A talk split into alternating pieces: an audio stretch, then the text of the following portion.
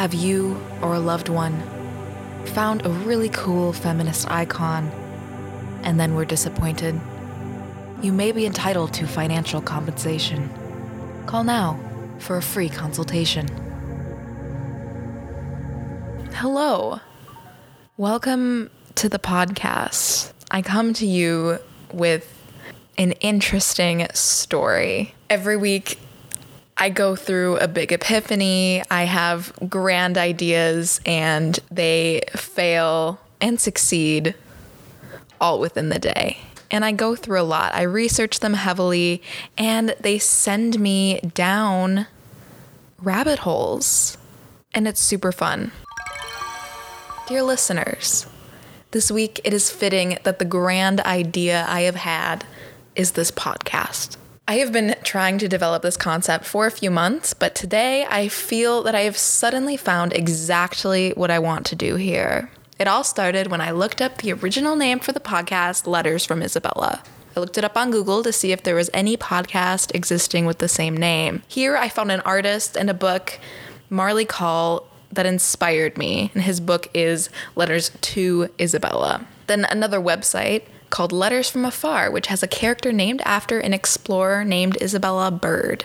Interesting. I continued on researching for this podcast when I realized that I was explaining the rabbit hole concept way too many times, and that maybe I should switch to an Alice in Wonderland reference. I looked up Isabella in Wonderland, and what was the first result? A manga called Isabella Bird in Wonderland. This led me to look up Isabella Bird and learn some things about her. It seems to me that she's a feminist icon. I think I will read a book, Unbeaten Tracks in Japan, which is the basis of the manga. I found out many things from this.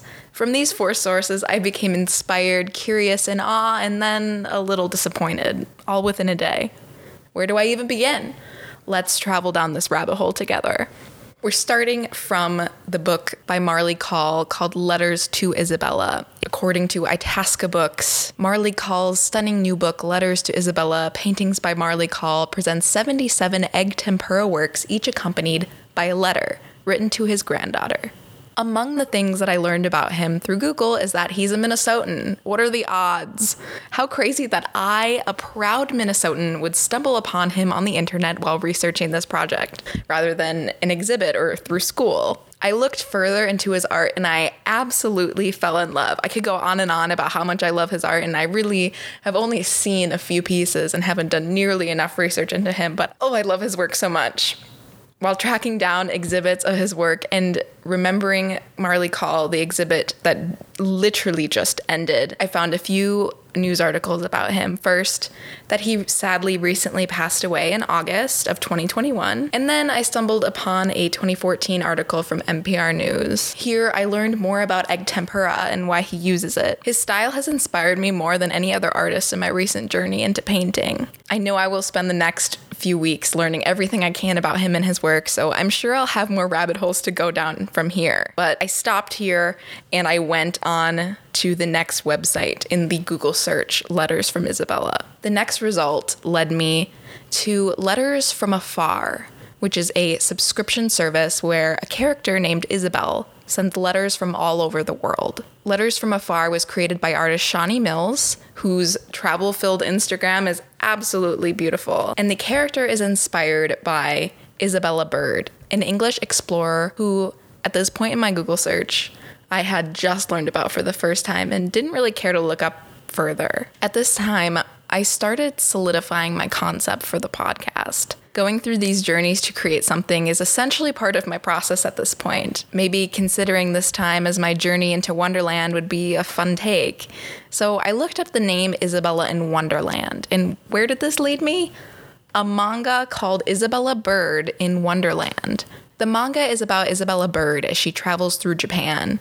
It's inspired by Isabella's own book, Unbeaten Tracks in Japan. The book was Isabella's travel diary told from letters to her sister Henrietta as she traveled from Tokyo to Hokkaido. She was a woman in the 19th century doing things and experiencing places other women in that time could only dream of. It felt so fated to have stumbled upon such an icon, so I went to read more about Isabella Bird and her travels. I read parts of Unbeaten Track in Japan and I was immediately disappointed. You can probably guess why. These criticisms are maybe obvious, but calling things and people primitive and savage, she said such horrible things about Japanese people that I even had to go back and read a sentence over three times to make sure I was reading things correctly it essentially checked all of the boxes on the list of things not to say in a depiction of a culture so different from your own. Though I wasn't that shocked to find this out as I had read that she was a missionary in her later life and felt that that would mean that she would lean into her Christianity in her writing. And she does do so heavily in this book. In a chapter about superstitions and spiritual beliefs, she concludes by saying that the superstitions have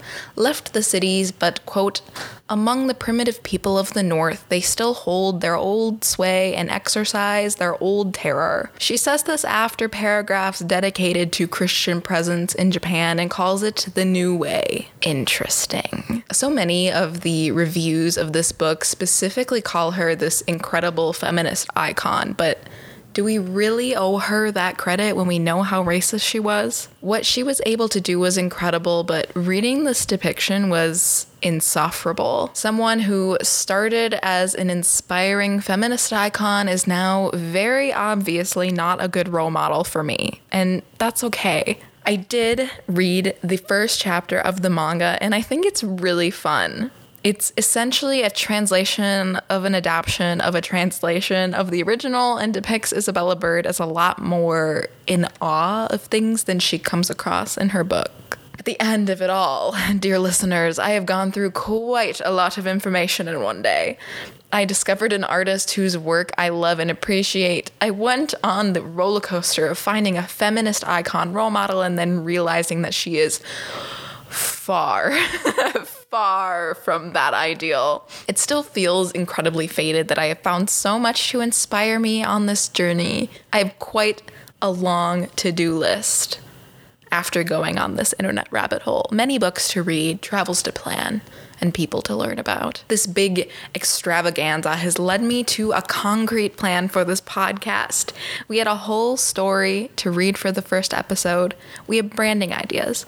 We have endless possibilities for where this can go. You could say that this podcast is an exploration of the internet, my ideas, maybe even my very existence. You could also say that these are letters from my travels, except I'm not leaving my bedroom. My mind is my wonderland, the internet is my rabbit hole, and you guys are like those roses that can talk or something. Rand ideas, experiments of the self, unhinged creativity, failed plans, inspiring people, all within the day. Isabella in Wonderland will detail the weekly occurrences and media consumptions of a self proclaimed modern Renaissance woman as I go down this rabbit hole on this journey and discover new parts of the internet, new people, new places, new things that inspire my own work and my creativity, I can really see this branching off. Every week, I already have a new epiphany that is catalyzed by a piece of media or an interesting person that I found.